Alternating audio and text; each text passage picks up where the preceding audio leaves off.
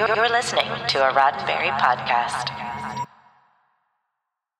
The Trek Files, Season 9, Episode 21 Bible Notes from Rick Berman, November 20th, 1986.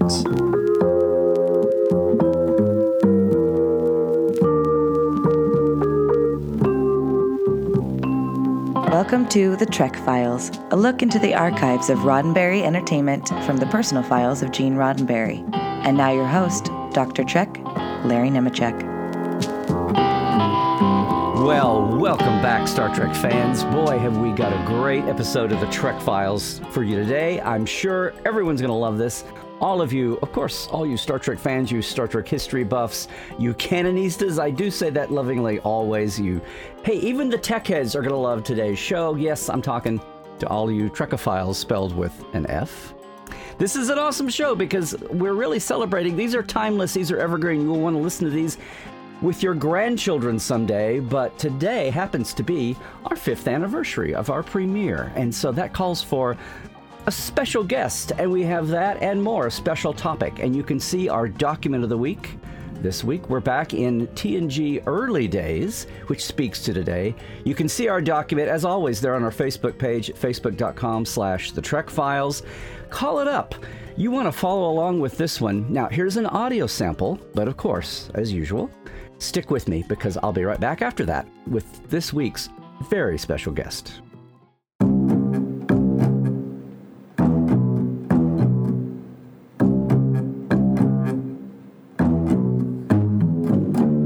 On the original series, the ongoing confrontation between McCoy and Spock was a continual springboard for both dramatic and comic situations.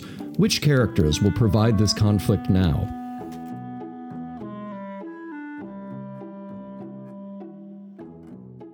All right, good question. Of course, look at this date. It's so early in the process.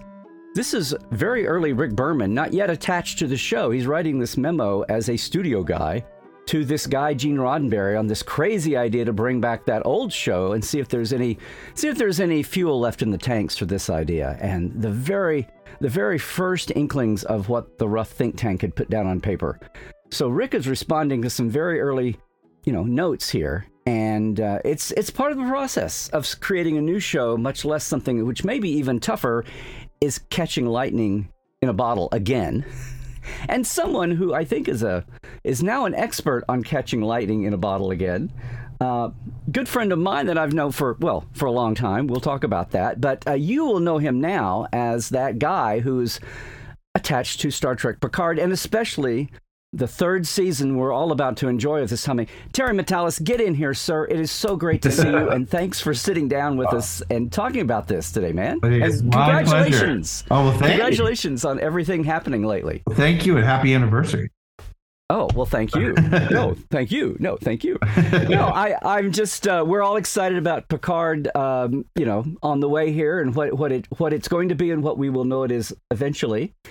But um, I, I was hoping this would strike a chord with you when you're looking at something talking about a process of creating anything, and of course, you, uh, before Picard, I think Twelve Monkeys is there. But I will say, even going back to all your years in training as Brannon Braga's assistant, there at the of and then before that, as as a as a PA as a PA, on, on yes. Voyager, that's how we met.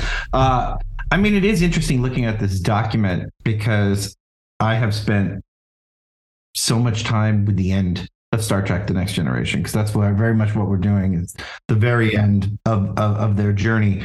And to go back to the very beginning here is there's there's a poetry to it, and looking at these original documents um, is uh, it's it's it's pretty stunning how much um, is still here from these original concepts That's what I was curious. That's still yeah. active and still dead on um, and, and and still a major part of what makes Star Trek and specifically the next generation the next generation It- it's it's it's uh it's pretty phenomenal Well, it's uh, now again. This is a slice of history. It's it's great because I worry. I've told a few folks involved with the current shows this. It's great because it's a little bit like doing the Civil War documentary, and you've got all those letters to pan over. And I worry that anybody doing something from today, whether it's a conflict or a historical event or it's a Star Trek show in development, that we won't have this great paper record. So I've been telling everybody Right. to save your emails. They don't. They don't do this anymore. They don't do this. And as, and as someone who sat uh,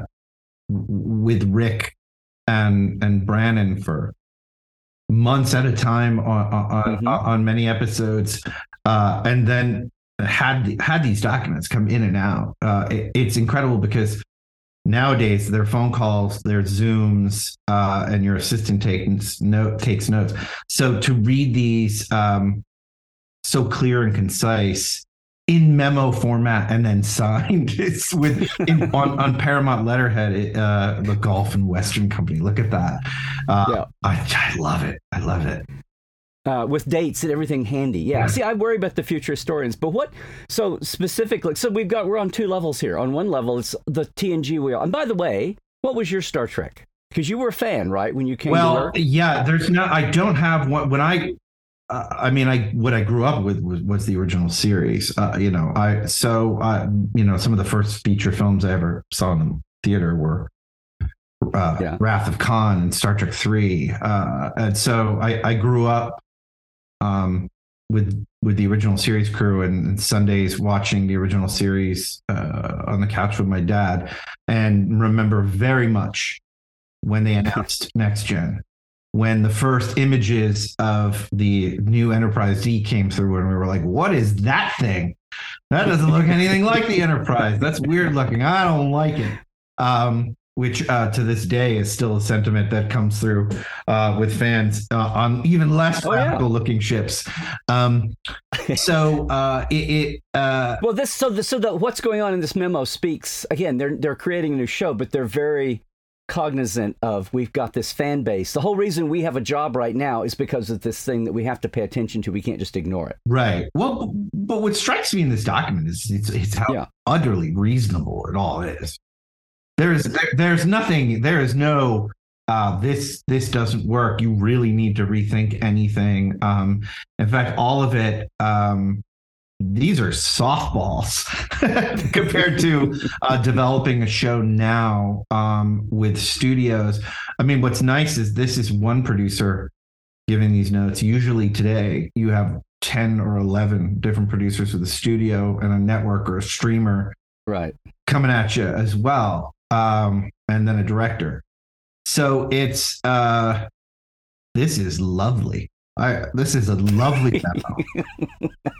Well, what? So I mean, he's he's looking at a different, several different angles, and I'm curious. Yeah. Again, we know we know the historical context of TNG, which is interesting, and then uh, you were just talking about the how it's how it's the same, but that's everything about Star Trek. How it's exactly the same but different Right. on every iteration, right. Right. And so the kind of things you run into with updating the characters, and again, we should say Picard, you came into it at the end of the first season, right? They'd set up. no, I I, I Did came, you? Or where?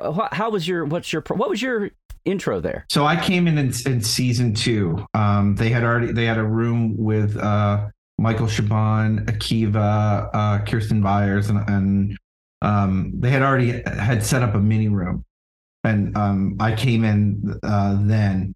Uh, I had just they had sent me super rough cuts of, of season one. Uh, so I, I had dropped in there, and they were they were looking for uh, ideas as to to where to go from there. Uh, and they had, you know, they knew they had two more to go. Um, and uh, you know, Akiva Goldsman was was uh, running the room at that time, uh, and then Michael was uh, starting to phase out so that he could go work on um, Kavalier and Clay, his brilliant hmm novel, um, which is uh, I think it's going to. I, I don't want to say unless it hasn't been announced, but I, I think it's going to a major streamer. But I don't want to say unless I'm not supposed to. Oh, say. good. But- Okay. no, but but um, I, you know that's a passion project for him. So he was moving off, and then and then this, you know, and then Akiva would was moving off for Strange New Worlds uh, towards the end of season two. So um, so that was that was my entry point. Right, right. Well, how did you get in the door? It wasn't enough to your agent to send over a thing and say, and he was Brannon's assistant once and did this other show. I mean, what, what? How did you get in there? Uh, Twelve Monkeys was was my bait was a show on, the Sci-Fi Channel. It was my Right. kind of my baby. Um, and I ran it for four years. Um, and it, it was one of those unique things that act, we were able to tell the whole story, beginning, middle, and end. And um, adapting from the original movie. adapting from the original Terry Right. Gilliam film, and uh, it was it it was buzzy by the end. I had, I had directed the last two hours, and um, Hmm. Secret Hideout had uh, was a, certainly aware of it, and uh, I was certainly aware that they were starting to make new Star Trek, and I, I heard that they were going to bring back Picard, and I was like, please. Please, uh, I'll, I would do anything to be uh, back in, in the Star Trek world. Yeah. So I'm what I'm trying to relate to here is they had obviously made the decision to have Picard.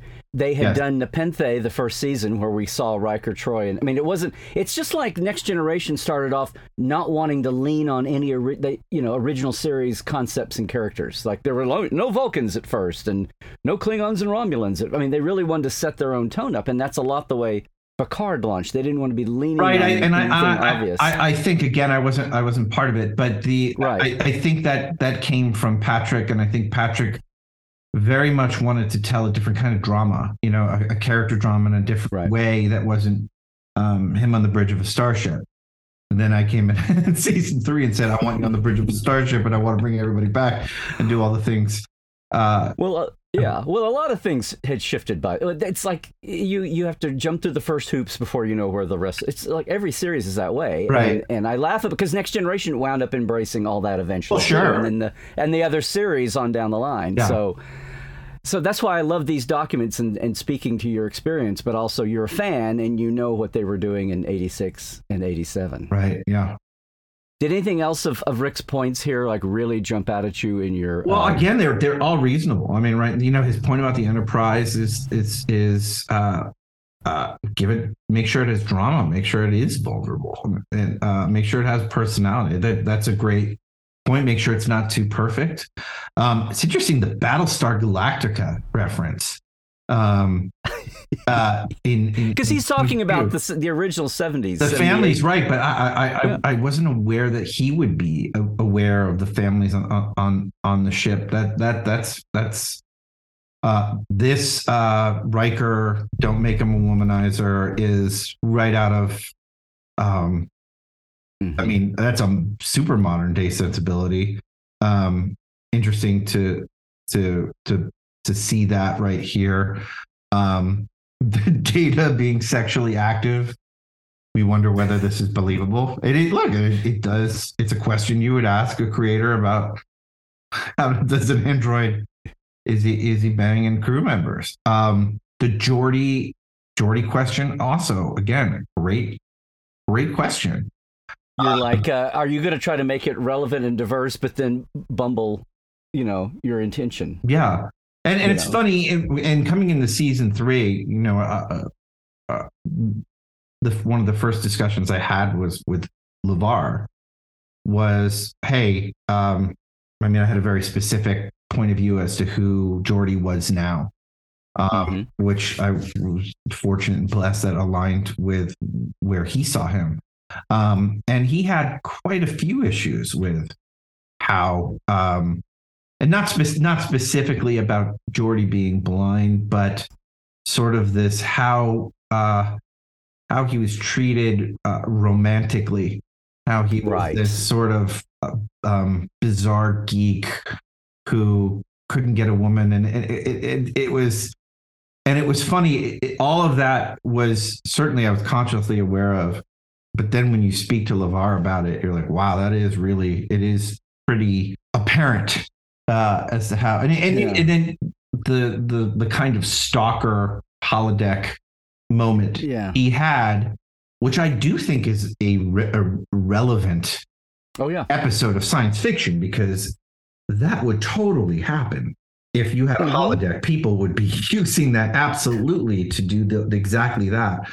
Um, but what that does for that character is tricky, you know. So again, you know, just looking at these questions and Geordi's a, is a great thing. Um, number seven here in the original series, the ongoing confrontation between McCoy and Spock was a continu- so it's funny, you know. I talked to Frakes about this. So in, in season three, there is a um, couple of episodes. There is an arc in which Riker Uh-huh. and Picard are not seeing eye to eye in a in a very dramatic way. Um, and that kind of conflict breaks off and talks about how Roddenberry was averse to. But you do think about McCoy and Spock, and that conflict did exist. So, but not quite at the modern day dramatic television Battlestar Crimson Tide level that we, go to in, in season three. Yeah. But it is interesting to see Rick here say, "Hey, let's let's get more of that drama in here." Yeah. Um, People talk about McCoy Spock's arguments, debates. I mean, but I always saw them. If there was any doubt, first of all, they came out of the chemistry. That's a case of just like Worf and Dax on DS9. I mean, that was a case of it jumping off the dailies. Right. And that hadn't been originally planned, and Gene Coon and all that. But I, by the time you got to Amok Time, and Spock says, I wish McCoy to accompany me down for his right. ceremony, for his koon-ut-kal-if-fee. You knew that there was the respect there. So after that point, unless you're in the cave in the past with Zarabeth or something. Right. After that, it's just them spark. It's just that's just the way the buddies are doing it. That's just their thing. Yes. Right. So I never saw it as a. I mean, and sometimes I think the writers got a little edgy, and so we look at sometimes when they're almost yelling at each other when there's nothing supernatural going on. You're kind of going, eh. They're just really, they're just really tired and cranky or something. Right. So I but you know. So, but you do have that kind of, and you can look at all the series and you can find those whether they were on paper in the beginning or they evolved. And these Picard characters, I think they, you know, that's the other thing too is the old days of writing episodes. And oh my God, we're three fourths of the way through our 26 episodes and we're all burned out and we need a seventh inning stretch. And versus the whole modern streaming, just a 10 show, they're all really mini cinema TV. I mean, that's a different dynamic just sitting down and. Mm-hmm in writing, writing, but um, it is that affects. Yeah, Terry, uh, this is just too much for one episode. I'm hoping. I mean, it, we're talking about Scotty and the humor here, and we're talking about. Uh, I, I, know there's so much. Not to mention the Bible itself is extraordinary. I just, um, I we're we're running out of time here. Can you please come back and talk? I will come back as again. often as you like. I would love nothing more. I mean, I do this with my friends uh, every day, so why not do it on a podcast? So let's. Do oh, so we're your friends. exactly. I mean, I'm happy the Trek to do Files it. and your our entire audience are your friends. Absolutely. No, I knew that. I knew that. Uh, Terry, this has been awesome. Yes, we will get you back very soon. But thank you for stopping oh. in and helping us to celebrate our, our fifth oh, anniversary. Happy fifth, and uh, uh, I can't wait to be back. Well, and we can't wait to. Uh, if we're still waiting to see Picard, I can't wait to see Picard. Season three. I hope you like it. The Trek Files is produced by Roddenberry Entertainment. Hey, all of our documents and your chance to comment are available at facebook.com slash the Trek Files, of course. Hey, for more deep diving of Star Trek behind the scenes, visit Dr. Trek and Portal 47. Yeah, that's me. At LarryNemecek.com. That's where you can link in for all of our new Trek Files swag and shirts, too, at our TeePublic shop. Trek well, everybody.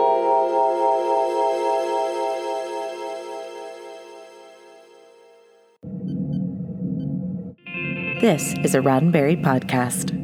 For more great podcasts, visit podcast.roddenberry.com.